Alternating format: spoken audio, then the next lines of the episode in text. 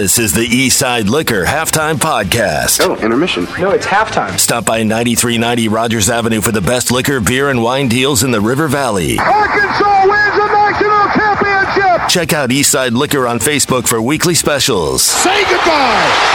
Darren McFadden, 80 yards, touchdown. Well, he announced it yesterday just as we were getting off of halftime.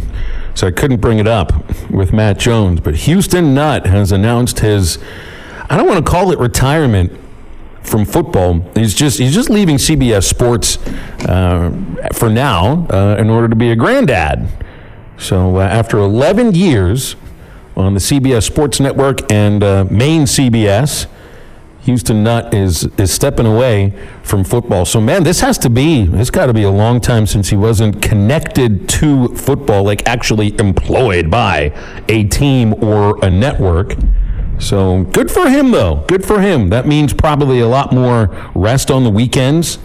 Uh, and uh, as he said in his social media post, uh, time to be pappy a little bit more. Yeah, I see. I, I'll see clips or see him involved. I think he was down in Mexico doing a, a football camp last year. I, I, think he coached a high school all star game. What, what, was it that it I, it came across the the wire? Uh, he'll always be connected with football. He's a, he's a leader of men. He's uh, he's one of the best to ever do it. So he'll he'll be uh, he, he's made a footprint. He's he's uh, he'll he'll always be connected some way. It's just in his blood, you know, just get, giving back and, and, and helping the youth like that. Well, he is one of the. I mean, he's kind of made for television. You know, he's got an expressive face.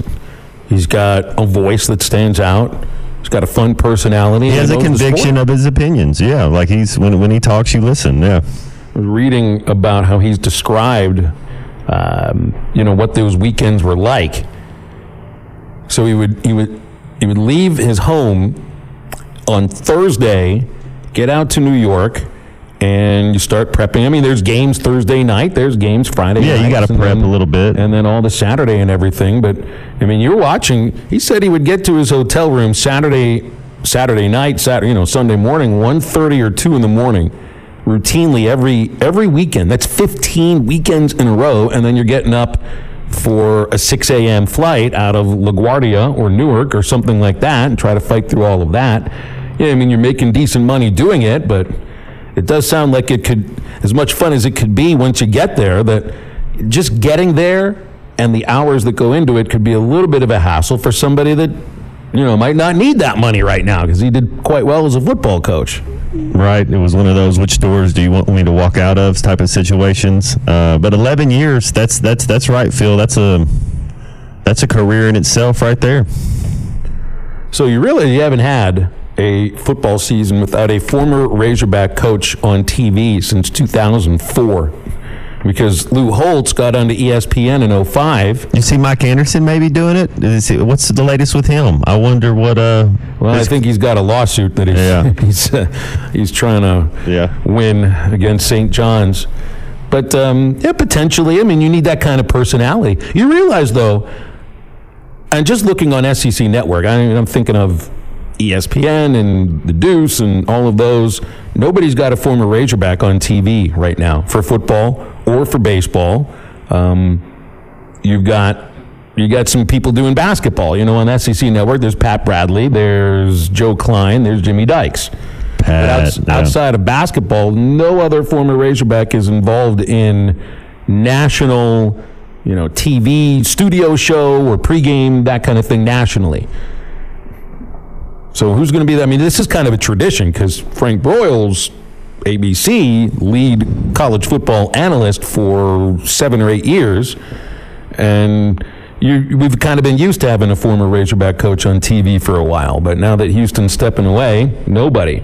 I did. I was looking up some former Razorback coaches, and there is an article published today on a website called FarmProgress.com about Danny Ford who has been farming now ever since he left Arkansas. 26 years he's Wonder been what, a farmer. Uh, yeah, wait, what's Ken? Oh, Ken Hatfield up to? Well, we still hear Ken on the on the Harps commercials. Yeah, so yeah, he could be, he'd be a good one. Got a text in from Will in Wynne, Arkansas, and Maddie wants to know who he thinks going to be the best newcomer on defense and the best newcomer on offense. Hmm. I think if you're thinking defensively, I think Jaheim Singletary's got the capability of being the best newcomer. I think he's going to get a chance to start too at cornerback. Um, Five star product, signed at Georgia. Uh, might have seen an easier path to getting on the field as a redshirt freshman this year, uh, and he's, I think he's going to be given that chance to uh, to start. So I would I would I would go with Jaheim Singletary on defense. Scratch my brain a little bit here about offensively. It's got to be one of the receivers, right? Well, I'll tell you I think it could be. Andrew Armstrong, from what the coaches, Yeah, what the that's what players are talking saying. about. Yeah. I think he's going to be a featured receiver. So those would be my two choices. Who are you thinking? Well, I, I mean, I, you know, Terrian Carter was hurt, so I think he, he could be a bounce back guy. Uh, maybe you're looking at a guy like Trajan Jeffcoat. That uh, it's it's really Phil. It's I haven't I haven't seen these guys play, so so when it, it'd be like after we watch them play Western Carolina and Kent State and BYU, okay, who the, the, the roles will be defined. We'll, we'll see. I look for Dominique Johnson. He had a 50 yard touchdown run in, in a scrimmage that he could be uh, getting some playing time, being that short yardage back. Do you see his numbers? Like, that dude, they they got him listed at 6'1", 253. He he is the heaviest That's like an Eddie running George. back in the SEC. That's what I mean. How, how do you not have that uh, as your as your short yardage guy, right? And and then being able to be explosive enough to break one off for fifty. That's the thing about that weight is that he carries it properly. Like it looks like it fits on his body. And and for someone of that size, I think he's got plenty of speed too. Mm-hmm. And that's that's the thing. As I remember, we didn't watch the scrimmage or anything. We didn't see these practices, but we read about a 50-yard touchdown. That means he ran away from everybody after two knee surgeries. I don't know if he if he ran away with the knee brace or without, but Sam Pittman said he doesn't need the he doesn't need the brace any longer. It's all a matter of whether or not he can decide to uh, You know, you get decide to decide to take it off. you know, we talk about fourth down, and uh, you know, there's there's something to be said about calling a play on fourth and four, uh, four, fourth and three. But when it's fourth and inches, it's a mind, it's a mindset, and it's an attitude, and it's a you're you're whooping a man's ass. You know, you're you're getting down there, you're getting you're getting low, and you're giving it to your running back, and and you, and you're getting the first down. It's what I've wondered about, you know, the, the mentality of toughness, the mentality of building strength in the offseason so that it becomes ingrained in this team. And you hear so many people say, if you can't get six inches You on get- fourth down, That's right. what are we doing here? We don't we didn't we didn't earn it. You got to go yet out it there and happens earn it. over and over again. A lot of teams don't get it on fourth and six. Well, it's a Arkansas had a huge problem with that last yeah. year. Uh, and, and you got a you got a running back, and, and you know some of his fumbles happen um, when he's trying to str- stretch the ball out. You think Texas A&M, you think Liberty, you think some of those fumbles doing that with KJ, where you give it to your running back who's a little more used to carrying the ball. And if you got Dominique Johnson in there, that first guy's not taking. I like Dubinion as well. He he always falls forward. You know, he's another guy I think that could be really good in short yardage situations. He's shifty and able to kind of find the creases and and, and, and pick up that short yardage. I have a feeling we're not going to be seeing direct snaps to tight ends on short yardage situations this year. Maybe we just move right past that because why want remember that anyway? Go to the McLarty Daniel hotline. Greg in Farmington is with us now. What's up, Greg? How are you? Hey, what's up, guys? It's a beautiful day in Northwest Arkansas. Now, I may not be able to match Eddie's enthusiasm, but I'm going to give it a heck of a shot. That's all You right, know, Greg. It sounds like you're trying. That's all it. You, you have the effort. Effort first. It, it, it's getting close. It's getting time. 13 days, I believe it is.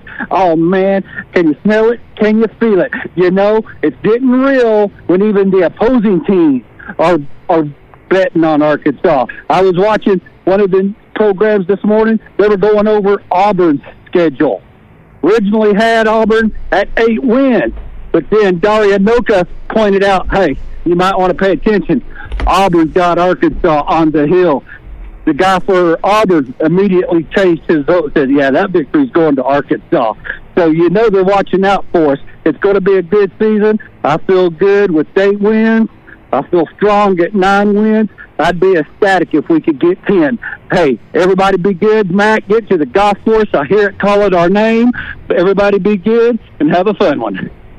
All right, Greg. That was actually a pretty decent uh, job. I wouldn't call it a straight up imitation of Eddie because woo, was missing you know that thing and missing Hog Delight. But you could you could hear he was There was a little bit, a little bit of mimicry there. So, Eduardo, if you're listening, and I know you are, imitation is the sincerest, sincerest form of flattery. So, you must have very red cheeks at the moment. Got me 18 in yesterday, Phil. It was uh, the weather was nice, and uh, we're going to go through this hot this hot spell for the next week or so. So, I got a little bit in yesterday. Your one day of golf, huh? Well, you know, it might be shade golf later on when it's this hot, but it was man, it was like 87 degrees yesterday. It was nice, little little baby breeze going, little woo. Sounds a little bit more like like some um, maybe water polo weather later this afternoon. There you go. That might be it. You only got a couple more weeks left of that, you know, Memorial Day to Labor Day. And then the pool closes, man. That's it.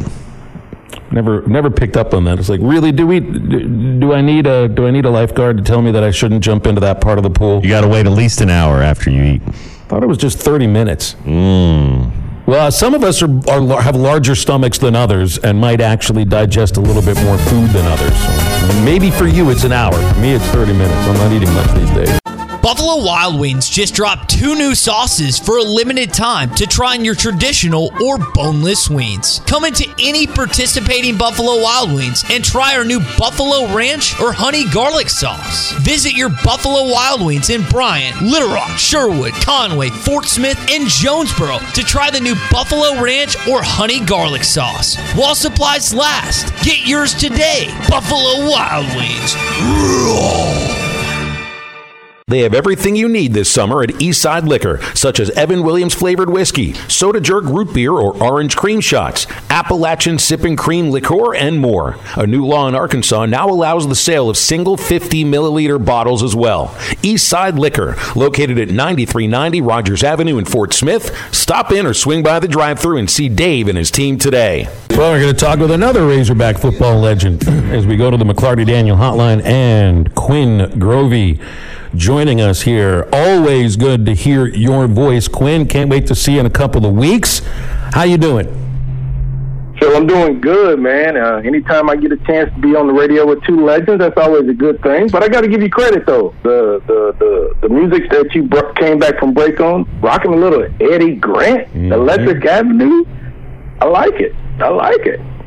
Yeah, that's that's uh, that's Christian over there. Uh, Quinn, who who won the, the golf battle between you and Chuck when when y'all played this year?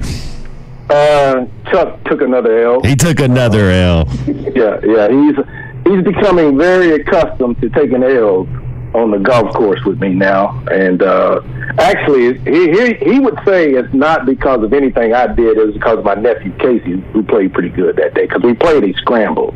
Right. And so, uh, yeah, we took him out and uh, had a good time. And uh, Casey hit the most shot. I talked the most trash.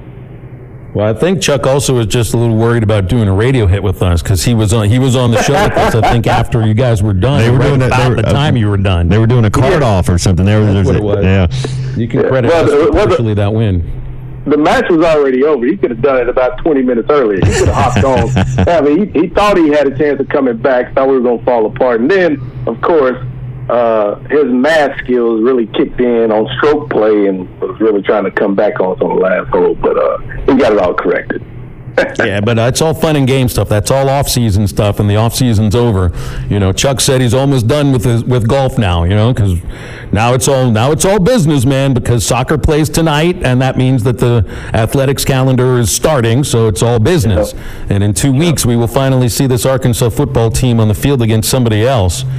Um, what's top of mind for you right now um, with with Arkansas football? A couple of weeks into preseason camp.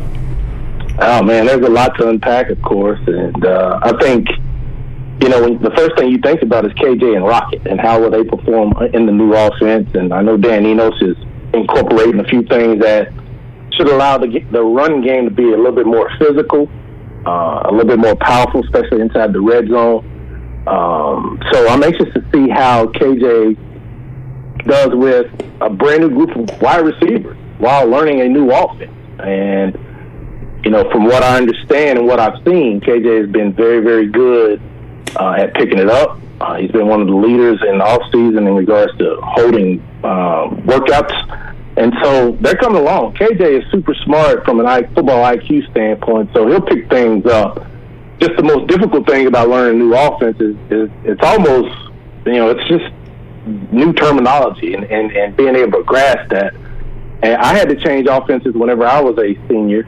And uh, it's just the terminology. I mean, you know, you're a seasoned guy, you're expected to know everything, but then when you learn a new offense, sometimes you're wondering in the huddle, am I calling this play right? You know, even though the formations are very similar all the way across the board, the diff- different terminology is what generally throws people off. But um, it seems like uh, they're, they're picking things up really, really fast, and they're excited about this offense. And then defensively, I think we've got more talent on defense than you've seen in a long, long time. Uh, I think you've got several guys on the defensive front that can play. Uh, I think you've got some linebackers that don't mind running and hitting, very, very uh, athletic. And then I think you've uh, infused some talent in the secondary as well. That's going to give you an opportunity to to play people uh, and be able to cover, be able to do some man stuff, um, some things that we hadn't been able to do over the last few years. Yeah, Quinn, you're right. That that translation because you're running the, the same play, same concepts, but it might be called something yeah. a, a, little different. And then the quarterback, you know, you got to kind of be able to tell everybody what's going on if, if something's going on. And, and I look I look at last year's team and then the team from two years ago, and, and I say we really missed a guy like Treylon Burks, and I guess that's easy to say because he was so dominant. Uh, do we have a do we have a receiver this year that can step up and be that guy when when he sees man yeah. coverage and has these RPOs called and he can check to it and say, man, I know my guy can beat that guy outside? Man, that's such a luxury too when you've got one of those guys. There's no doubt about it. And you're right, Burks has been that guy over the last few years. Um, but I, I think this year is going to be Andrew Armstrong. I think uh, at 6'4", 201 pounds, uh, I think KJ and Andrew have a really nice connection. Uh, I think KJ uh, believes he's going to be where he needs to be uh, on his route Armstrong can get separation, but then also he can go up and win those high point balls. You know, sometimes, man, things, you know, you know as well as I know. I mean, we don't always make the right decisions as quarterbacks. And sometimes, you know, you get in trouble and you see things, and I say, I see my guy down there with uh, a guy on him one on one. I'm going to throw him a 50 50 ball, and hopefully he'll either come up with it or knock it down and not let the other guy get it. I think Andrew Armstrong can be that for KJ. Uh, he's got speed, he's got size, he's got nice route running ability. He has good hands. So uh, to me, he would be the leader in the clubhouse if I had to pick someone to be the leading receiver uh, for this football team. But they've got a bunch of other guys coming up too on that receiving core that we know nothing about or, ha- or have not been introduced to Razorback Nation. But I think uh, they feel very, very comfortable about this receiving core and what they can add. Yeah, I mean, there's something about trust when you see your guy 50 50, uh, George Wilson and Marcus Monk. And, and then, Quinn, I'm with you. I'm excited to see who these guys are going to step up and, and some of these guys they are going to make plays for us. Uh, when you look at these running backs, I, I, mean, there's a bevy of running backs in the stable back there. Uh, how do you think Dan Enos is going to utilize these, these backs and maybe have both these backs on the field at the same time? Yeah, I think you. I think you'll see some of that, and and I think uh, we're talking a lot about you know, u- utilizing dual running backs because Dan wants to get the the, the best uh, group personnel grouping on the field, and you know, so you'll see some twenty personnel, two running backs, and, and no tight end, or you'll see some twenty one. Uh, out of the shotgun and a lot of different things. I, I, you know, you've got four really, really solid running backs I, I think it's probably one of the best running back rooms in the SEC because when you look at each one of them, they all bring something different to the table. I mean, AJ Green is extremely fast. Rocket is your, your bell cow. Rashod can be a change of pace guy. Dominique Johnson, getting him back is really, really huge. I think you've got four really, really great running backs. And even though you got those four, I still I'm still concerned about the fact that there's not much behind them. Uh, you're still trying to grow that group there are going to be times where you're going to have to play, you know, without an AJ, and you're going to be down to three uh, or two or whatever, depending on injuries or whatever. So I feel very comfortable about the guys we have. You still want to make sure you protect them and and uh, put them in the right situation. But if the receivers come along the way I think they will, you may not see as much 20 personnel because at the end of the day, Dan Enos is about getting the best players on the field. But when you go two backs with that quarterback like a KJ Jefferson. Now you can go shotgun and actually create some type of triple option situation whenever uh, things are going south in the run game. I do believe, Matt, when you have a offensive line like we do, you got running backs like we do. Out of those four running backs, somebody's running running style is going to be effective that day uh, against whoever you play. I mean, whether it's a a one cut and, and, and cut back or a, a patient runner with vision.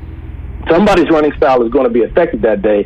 To me, the X factor is when things don't go right in a traditional running game, inserting KJ into that, reading that defensive end, pitching off that linebacker or that, that safety or whatever, and forcing them to play responsibility football. So I think Arkansas's run game is is going to be very complex traditionally, but when things don't go well, they've got a different component that can increase the running game chances. I do agree with you too, Quinn, about the defense, and and and I'm doing that off uh, just off of reading and and reading about these the players that have come in and and expecting growth from other players too. But man, I mean, when you look at the the the returning talent defensively when you see who's coming in from the transfer portal and you've got grown men who have produced at division 1 major college football at all three levels of the defense where they brought them in line of scrimmage linebackers secondary um, i do think this has a chance to be um, a, a, pretty nasty defense. Like forget about watch, forget about the numbers from last year, being dead last in in in FBS passing yards against, and you know not creating enough turnovers, and really being a team that needed to get to the quarterback. I I think this defense, and I, am excited to see what Travis Williams does as far as attacking, because I think may, as long as you got the cornerbacks to cover one on one, I think you got the guys to attack. And you said it, maybe more of a talented defense in terms of depth than we've seen in a long time. And all you got to do is just look at what some of these guys had done in their previous stops in college football. Yeah, I, I totally agree with that. And, uh, you know, starting with that defensive front, I think this is, you know, Deke Adams has done a very nice job. And I think for the first time in a long time, they feel like they really have a two deep. I, I know Sam is really trying to create that on the offensive line and the defensive line. I don't, we're not completely there on the offensive line, but defensively, I think they feel like they can roll guys in. And when you got guys competing, and the drop off is not that big from your first team to the second team. When you get to the point where that second teamer is chomping at the bit to get in there because he's trying to take reps from that first teamer, that means you got great competition and you got guys, uh, you know, willing to make plays. In the past, we take that first teamer out, and the drop off between that second teamer is so significant, then boom, there's an 80 yard run up the middle. So I, I think starting with the defensive front, you feel really, really good about that. Uh, so I think from an SEC caliber standpoint, you're good there. You're right about hey, those linebackers, man. I'm telling you, a lot of people don't know about them, but they can run. They're fast. They're athletic. They're smart. They can hit, and I think they will be able to make a lot of different plays, especially when you got a hungry defensive line up front creating avenues for them to go make plays. Over the last few years, we've had linebackers make over 100 tackles. I mean, multiple linebackers. I don't think that'll drop off. Um, but it's it really comes down to uh, that that front seven, what they do, given that opportunity for the secondary to have success. And I always say, pressure equals picks, and and, and coverage equals sacks. And I think you'll be able to see this defense be very, very good uh, in certain situations this year, Phil. We talked a little bit yesterday, Quinn, about the new rules about them running the clock in the in the first quarter. It kind of is going to shorten the game a little bit and limit, limit some of the plays. Are, are you a favor in the way that some of these new rules that college football has this year? And uh, well, at the end of the day, there every rule that's and this probably ain't going to sound good, but every rule is made to make sure that TV is happy. Mm-hmm. And, and so, it, you know, it just seems like you know, I do games on Saturday, but when I get home and I'm I'm ready to watch another game, it seems like the previous game is always still going on. Okay, and then the, the little scroller comes across the bottom to go to ESPN Plus or the start of Arkansas, Georgia, or whatever, whatever it is. Mm-hmm. And so I understand the window. And with the way the conference expansion is going on, trust me, I, I believe there are going to be more TV windows uh, not just the ones that you see right now. And so making sure that you can get a football game in in a timely fashion that's convenient for your viewers is really what they're thinking about. So I, I understand it doesn't bother me as much when I'm I'm doing the game, but when I want to watch a game, I don't want to have to go to you know Plus or anything like that to start my my viewing experience. So I understand why they're doing that rule. I don't always I don't agree with all the rules that they do, but I understand trying to make sure that you get this this game in a window is is really big. I think it's helped. and I'm not a Major League Baseball fan, but I think you know it's helped Major League Baseball shorten their games. Uh, they've done some things to shorten it and get it in a, in a window that's better for the fan experience, and I think that's what they're trying to do in college football. No doubt, man. Attendance is up this year in baseball, and I think it's directly tied to the rules You, take, changes. you can take 11 minutes off these games and, and still get it in. There is there's a couple too many timeouts. Quinn, what about uh, the state of college football? I mean, you even put it in succinct terms. It's all about TV, and these changes in college football all seem to be uh, all about. Well, they don't just seem to be; they are all about television. Uh, tradition thrown out the window, but you know, I also think in college football, it's a sport that talks a lot about tradition. That's had to choose three different ways to choose national champions in the last 30 years. So part of the tradition of college football is change. It's just never been quite like this. What uh, when you're watching what's going on across the landscape of college football and able to watch it from a really safe perspective in the SEC at Arkansas, where things are stable, what, what are you thinking of? Well, uh, first thing is I'm glad we're in the SEC because you're right. You like to you like to uh, be in a place where you are in the strongest conference in America, and you're provided a lot of cover with teams that aren't going anywhere. And so I thought Oklahoma and Texas really made a good decision coming into the league, even though they're going to struggle with that. But they've got the protection that they need in the best conference. I really thought that my initial thought was I thought the Big 12 was going to be the league that was going to go away. I was thinking, you know, when you lose Oklahoma and Texas, I kind of put it like this, Phil. I know Matt, you and you and Phil both love music, and I kind of put it like when Oklahoma and Texas decided to leave, it's like you know you look at a a music festival lineup, and you go, okay, there aren't any headliners at this at this uh, music festival. I'm not to go. It's it's kind of like you want to go see Gladys Knight in the Pips. You just don't want to go see the Pips, you know. And so with Oklahoma and Texas leaving, it's like Gladys Knight left to come to us, and I thought that was going to be a whole conference full of Pips. But you got to give that Big 12 commissioner a lot of credit for pulling up the bootstraps and and keeping the Big 12 alive. And then the Pac-12 and now the Pac-4 is just kind of the one that I didn't think was going to fall apart like that has fallen apart. So it'll continue to it'll continue to to happen. I don't know, you know, you probably get the conferences that with 20, 20 uh, members eventually, uh, but it's it's crazy. You just got to be ready to to handle change, look for change, and and uh, I mean, you, if you're an athletic director or you know, you know, in athletic administration, you got to be looking at poker faces all the way across those rooms in the meeting, saying, "I mean, I wonder what he's thinking, what he's thinking, and uh, you know what's happening." So, uh, but Arkansas is in a safe place. Uh, that that move Coach Broyles made several years ago uh, is definitely paying off for us now. Quinn, you're the best. I appreciate you hopping on with us uh, to give us your thoughts on uh, the Hogs and college football overall. Uh, looking forward again to seeing you in the Rock in a couple of weeks and, and working with you this season. Thank you so much.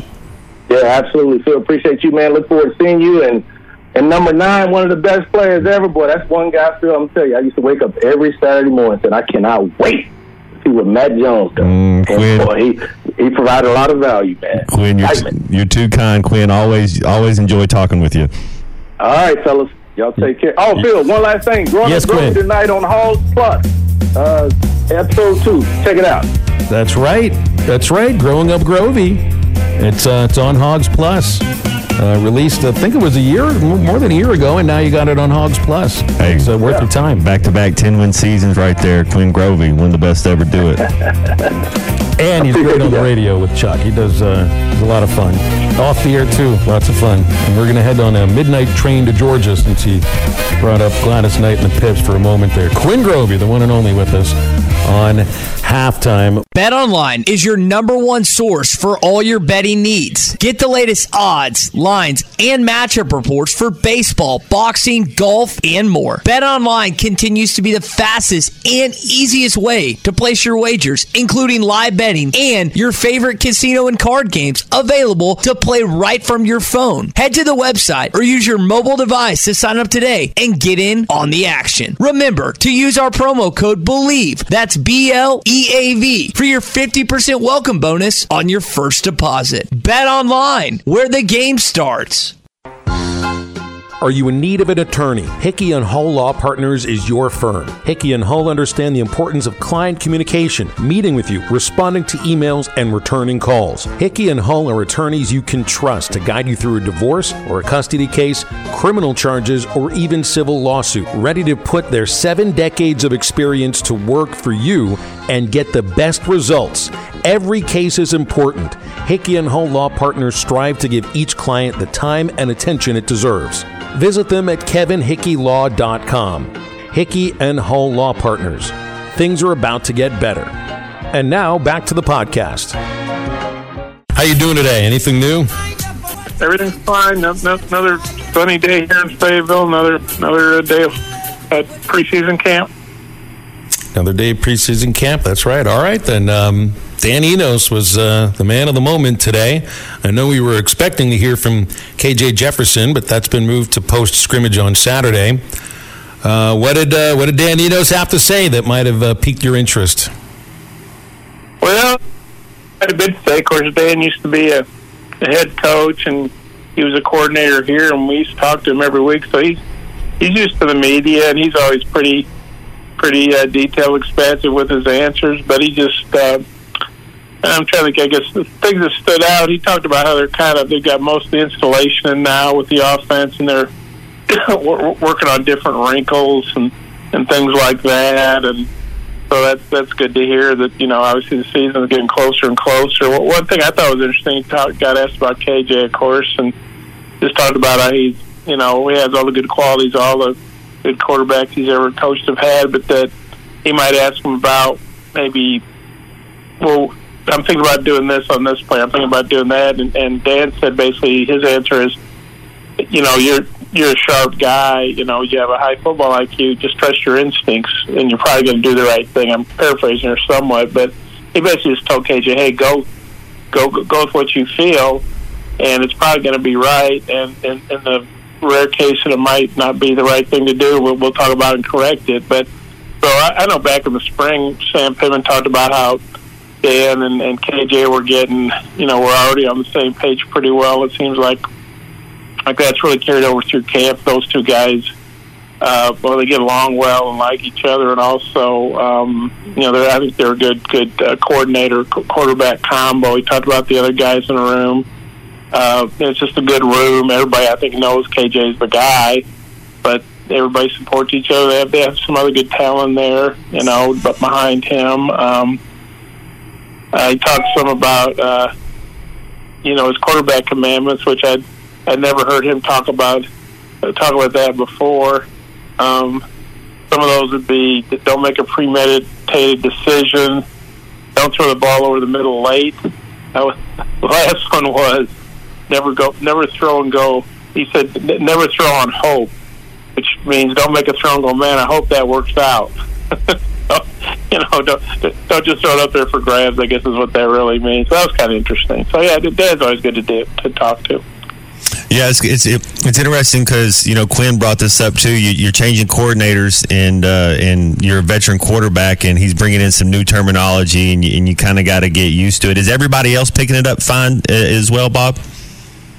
I, th- I think so. I mean, one thing is I, I think it's probably bodes well for for the defenses with you know, the scrimmage was closed, but you know, Sam talked about how KJ was under some heat, you know, from the pass rush, and I think that that, that should, you know, sometimes make like, oh wow, that means the offensive line isn't getting it done, but I take it more to mean maybe the defensive, uh, you know, the defense is getting after pretty good. We know Travis Williams wants to, you know, be aggressive and blitz and that extra guy. So I think that you know, Cody Kennedy, the offensive line coach, we talked to the other day, talked about how that's that's good. You know, they're they're getting a good look from this defense and you know, ideally what you want is you want, you know, both sides of the ball doing well and pushing the other one. And, you know, if they have some weaknesses or things they need to work on, those things that exploit in camp rather than, you know, although we know in SEC play, you know, sometimes you're going to get beat in certain situations, you know, play to play, and you just got to come back and, and, and do better the, the next one. But, um, yeah, I think it, it sounds like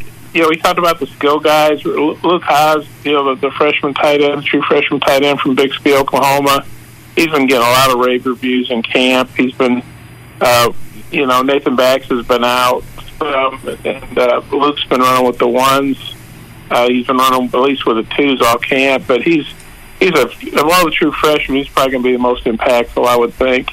And you know, Dan, of course, came back here, got here in the spring. Luke was one of the many freshmen who uh, went early enrollment, so it's like Dan was saying, you know, they got here at the same time, but you know, he just thinks about Luke as like, oh, that guy, he's been here three years. No, no, he's a true freshman. Well, obviously, he knows he's a true freshman, but he meant that he just doesn't play like a true freshman. He plays like an older guy, a veteran guy, and you know, he's a, obviously a really good receiver. He says he's basically like having another wide receiver on the field. When, when he's in there, that that's how fast he is and how good his hand. He also seems like a physical guy. The times we've watched, looks like he he can handle blocking as well. So he had really high praise for for, for Luke Hasz. I see where he, um, he's quoted as saying, "KJ has the ability to be as good as anybody I've ever coached." That, that, that, that's that's a big statement, uh, considering some of the quarterbacks that he coached. Did he coach Jalen Hurts? Uh, yeah, yeah, specifically yeah. at Alabama. Well, he- Absolutely. He, yeah, he co- he coached Tua at Alabama. You know, um, who was a you know first round draft pick and um, all that. Heisman Trophy. Um, yeah, I mean that that's high praise. I think Dan's got six or seven guys um, who who he's put in the NFL. Um, I mean, obviously, if, you know, other coaches have helped them along the way, and they Allen, you know, has had has carved out a nice career as a backup in the NFL. He's, he's had other guys, so um, yeah, that, that that's very high praise. And you know, Dan talked about how the quarterbacks a different. Some are taller, some are shorter, some are you know better on the deep ball, some are better you know running than other guys. Talented, he can throw the deep ball real well, high completion, and she runs the ball well. Um, and so you know, yeah, and for so for Dan as good as anybody's coach. That, that, that's a real high compliment. You know, I mean, when it comes down to it here, and uh, you know, looking back at, at Enos's first go around at, at Arkansas, the team the team didn't struggle because of his offense. You had a defense that really had some troubles, uh, and you got better quarterback play throughout his tenure. You got good running back play, decent offensive line play, and everything. It was the defense that really did in Arkansas, especially those those, those last couple of years under Bret Bielema. Uh, I think the defense will be better this next year. Where can the offense improve uh, upon last season? Because truthfully, I mean, Arkansas ranked sixth in the SEC in scoring and in total yardage. I always felt, though, watching the last couple of years, that the yards didn't necessarily equal what the points should have been. So what I see is a team that needs to and can improve inside the 20 because that's if your yards and points don't equal, usually you're turning it over too much or you're having trouble in the red zone. It was red zone last year. Where are you seeing a, a, a, a place to improve offensively? Well, yeah, I think you hit the nail on the head. I mean, um, they had a lot of impressive numbers, but think about the Missouri game. You know, they're down there on the goal line late in the game. Touchdown's going to put them ahead they, they can't get it in, and Sam doesn't have confidence to go for it on fourth, and I don't blame him because you got to get some points there. So they get a field goal, and then you say, okay, they hold them, they go down, get a field goal, and win. Well, then the defense couldn't hold them. You think about uh, you know the Liberty game where you know uh, the, they, they they couldn't get it done there uh, late. Uh, the, the LSU game, KJ was obviously out, but the defense got some put them in some great shape and they they they couldn't punch in. Same thing with Mississippi State. Um, I think some other games. So yeah, they're um, you know red zone, particularly right at the goal line. Um, you know, I think you know Sam was was gone on analytics, and, and also probably feel like, hey, field goals aren't going to beat LSU, right? Uh, and um, I want to get this field goal. I think you know Missouri hold them and get another field goal they kind of damned if you do, damned if you don't. Um, if it doesn't work out, it's like, oh, why, why didn't you go for the touchdown? Oh, why didn't you kick the field goal there? You know, there was a lot of that going on in several games, and so that that's something they really have to. And that that cost them, right? That's how he went on four in those uh, games decided by nine combined points, which is just a crazy stat. So that that that's without doubt that the number one thing they got to do is do better um, on the goal line. You know, not, not just the red zone, like inside the ten. You know, what on whatever that's called, the gold zone or something. I mean, that, that's the money zone. Yeah, that, that, it should probably be called the green zone. Yes, it's the money zone, right?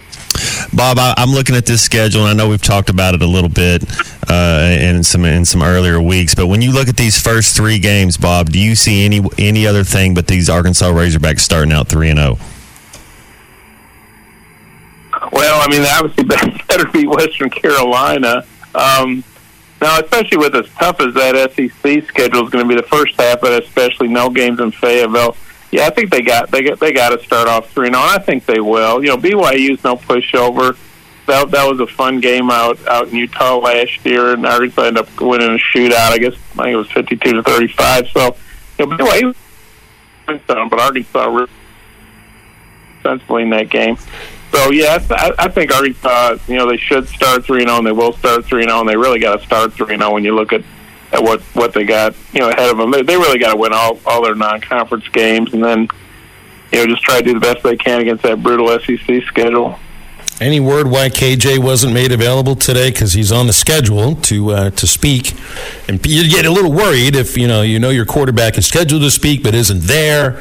Uh, any word on when you may hear from him or what happened today? Well, he, he's gonna um, he's gonna talk after Saturday scrimmage. That's the plan now. And I, I, did, I was not at practice today, but I know KJ was there for the beginning part when the media was there. And the, from what I understand, there's nothing wrong with him. He's not sick or hurt or anything like that. There was a little miscommunication, and if uh, I think we'd want to keep waiting, we could have got him today. But then you know, after scrimmage, so I think there was uh, some miscommunication or misunderstanding, and it was you know it was, it was no big deal. Okay. All right. Sounds good, Bob. We'll leave it there. Appreciate you doing it as uh, as always today. And next week, uh, you hear from Coach Pittman on a Thursday in the afternoon. So maybe we'll get you before that. Okay. Okay. Sounds good. You guys take care. Thanks, Bob. The year of the sauce continues at Buffalo Wild Wings. Introducing Bullet Bourbon Barbecue Sauce and the return of hot barbecue sauce to the Buffalo Wild Wings sauce lineup. Try both Bullet Bourbon Barbecue Sauce and hot barbecue sauce for a limited time at your local Buffalo Wild Wings. Visit Buffalo Wild Wings in Little Rock, Sherwood, Bryant, Conway, Jonesboro, and Fort Smith. Buffalo Wild Wings. Wings, sauce, beer, and football. Are you feeling the heat this summer with soaring electric bills? Upgrade your AC system with Paschal Air Plumbing and Electric this August and experience the ultimate comfort in your home. This month, receive up to $500 off on attic insulation when you upgrade your AC. That's right, proper attic insulation can significantly reduce your energy bills, keeping your home cooler and more efficient. Worried about the cost? We've got you covered. With approved credit, enjoy payments as low as $99 a month. Picture this Lower energy bills can help you cover the cost of your new system. Now that's a win win situation. So don't wait. Call Paschal Air Plumbing and Electric now and save with a new AC system and insulation this August. Say goodbye to high electric bills and hello to ultimate comfort. Visit gopaschal.com now and schedule your free estimate. With approved credit, exclusions apply. See dealer for details. Professional people, professional service, Paschal Air Plumbing and Electric.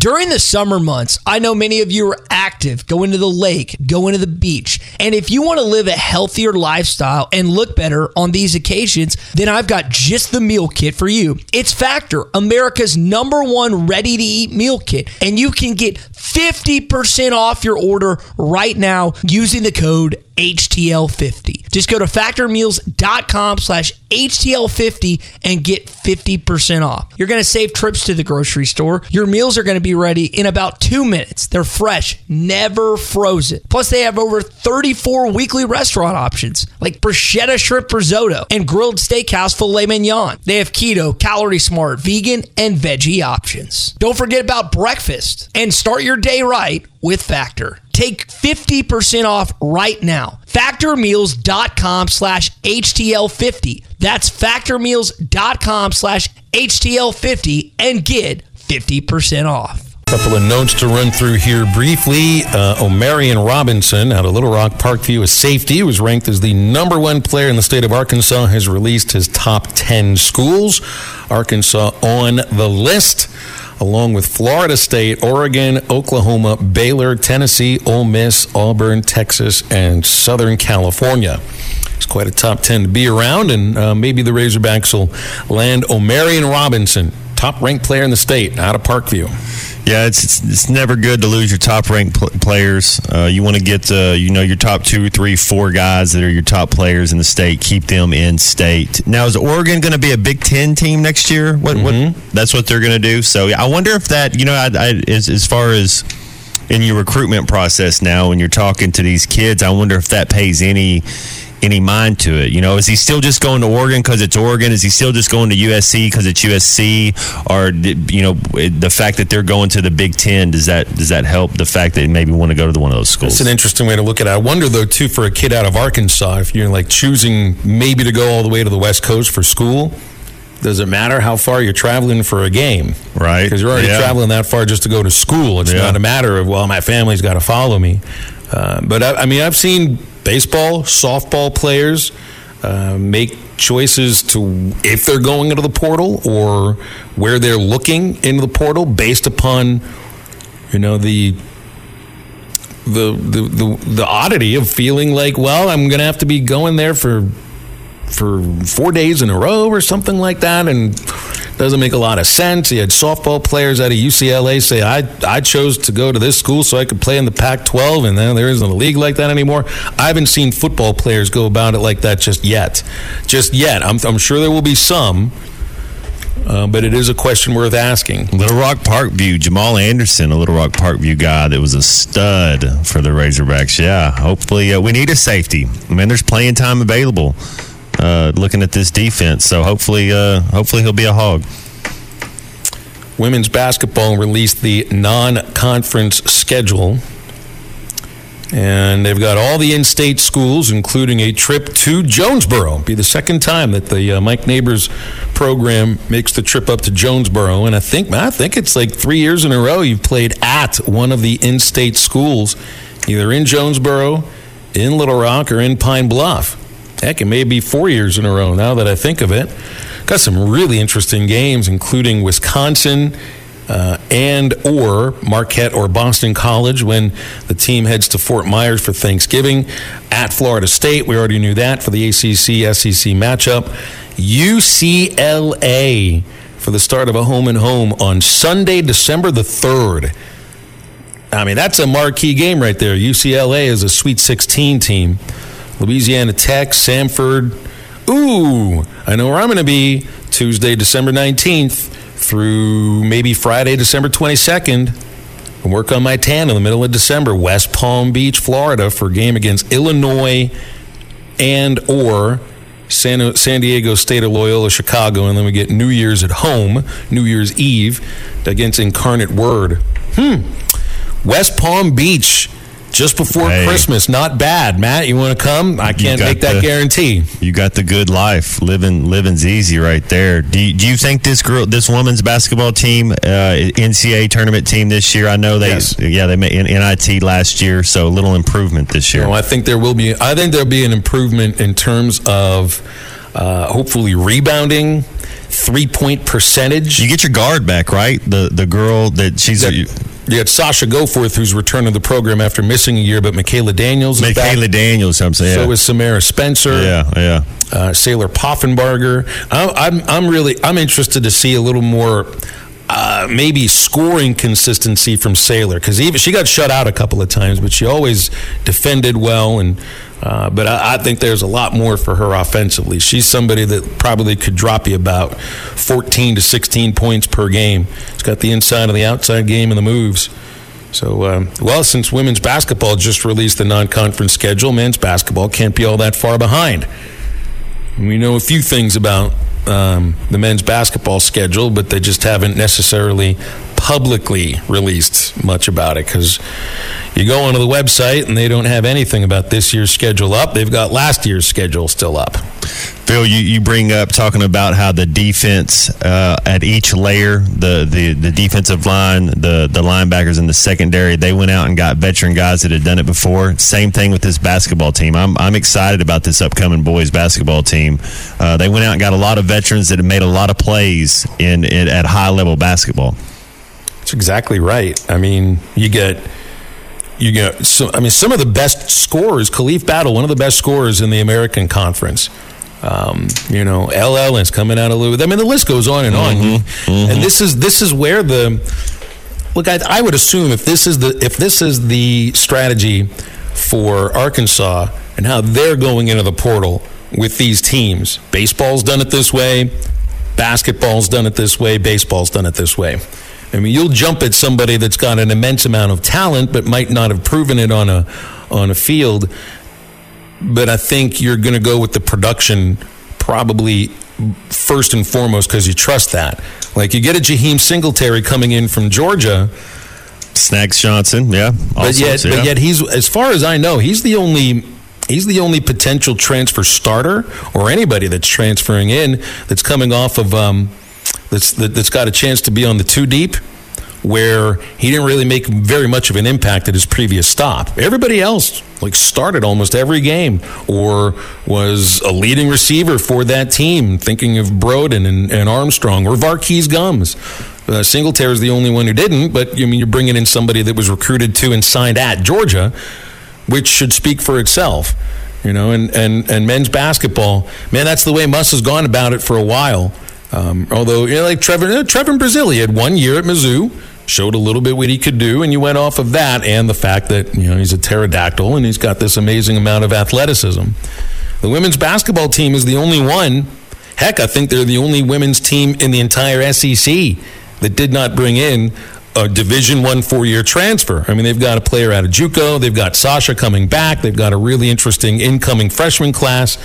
And, and Mike's gone into the portal before. I mean, he did. He brought in players that sat after transferring back when that was a thing, and that was something he did on a, I mean, on an annual basis. You saw players like that come in, um, but I think they're the only team we talk about that doesn't that hasn't gone into the portal to get somebody. And I think there are a couple of scho- not scholarships short, but they have the depth that they need. And and um, and yeah, baseball's gone about it the very same way. You know, he's like, "Show me what you can do." Well, here are the stats, coach. Well, all right, I see you did that, and I trust what I saw from those stats as well. Uh, what else did I wanted to get into here? Oh yes, Justin Verlander yesterday picked up win number 252 for his career, which ties him. Actually, it didn't tie him. I think that put him past Bob Gibson of all pitchers. Yeah, it did. 251 wins. Look at this list of pitchers that finished their career with 251 wins. Al Spalding, CC Sabathia, and Bob Gibson won 251 games. Gibson's in the Hall of Fame. I think CC may find himself there. I'm not sure about Spalding. The next pitcher is the meal ticket, Carl Hubbell, who was uh, in the Hall of Fame and 253 wins. Then it's Jack Morris, Andy Pettitte after that. Uh, Verlander is the leading active pitcher in terms of wins. And you got to think about this like, there really aren't going to be, he might have a shot at 300 victories, maybe another three, four seasons to get there. Uh, he may be the last one to do it. Yeah, he- it's just not a thing much anymore. He's he feels like a first ballot type Hall of Famer. Oh, no doubt. Does he is he just as equally as good? The, the thing that I mean, it's it's kind of circumstance and, and situational. Like Clayton Kershaw, so dominant in the, the regular season, finally won a finally, finally won a World Series, but kind of wasn't as dominant. Verlander seems to be just as dominant in the postseason. Like you want to give him the ball anytime you can. I think he's had better overall postseason numbers than Kershaw. That's true. Yeah. That's true. And and they're both first ballot Hall of Famers. Yeah, though. yeah, yeah. No doubt about it. Kershaw's fourth on the active list with 208 wins. Verlander is thir- 28 wins ahead of Zack Greinke. And then Scherzer's got 213, Kershaw 208. Adam Wainwright's been sitting on 198 wins for, gosh, it's been almost two months. Of course, he was hurt for a good chunk of that, but since coming off the injured list, he's made four starts in a row without a win. Is he a is he a borderline? Is he a Hall of Famer or Wainwright? Yeah. I doubt. I doubt it. you I got to get to it. 200 to have a chance though, right? Yeah. Eh, not every pitcher that's in the Hall of Fame has 200 wins. He, I mean, I think I think there's a case to be made for Wainwright and being part of three World Championships. Uh, I'm just not sure it's a slam dunk like Kershaw is and like Verlander is. But you go down the list of some of these pitchers. Gerrit Cole is 32, has 140 wins. It's a long way to get to 300. There's no pitcher under 30 with even 100 wins. So this is a this is a, like a bygone thing. Now Gerrit Cole, 200 wins may be something that's almost impossible to get to with how starting pitchers uh, work these days. Gerrit Cole, Pittsburgh Pirate, uh, I believe, and is do you think if he played somewhere else and and that he would because because you're talking about the numbers, you know, kind of circumstance. If he played for the Yankees or the Red Sox or the Dodgers, he well, would have. I mean, that's a good point. Wins. But he they had three he had three years where the Pirates were actually postseason teams with him there. He just was a non-ace ace there. I got you. And now he's with the Yankees, which, oh, by the way, are two games under 500. It's been 30 years since the Yankees finished with a sub 500 record. Yankees Maybe- or Mets? Which one's better this year? Neither one of them. Oh, the Yankees would destroy the Mets. Yeah. That's how bad the Mets are. I really, I, I actually kind of love it that both New York teams stink. That's kind of fun. But then again, the Pirates are no better. That at least they haven't spent a ton of money to do it, and we didn't go into the season with any expectations except to finish dead last, because that's what you expect.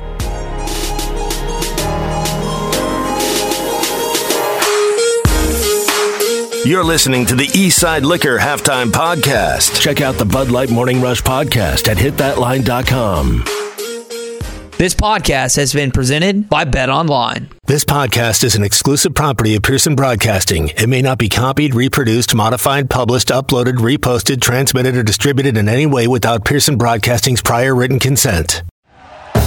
Thank you for listening to BLEAV. You can show support to your host by subscribing to the show and giving us a five star rating on your preferred platform. Check us out at Bleav.com and search for B L E A V on YouTube.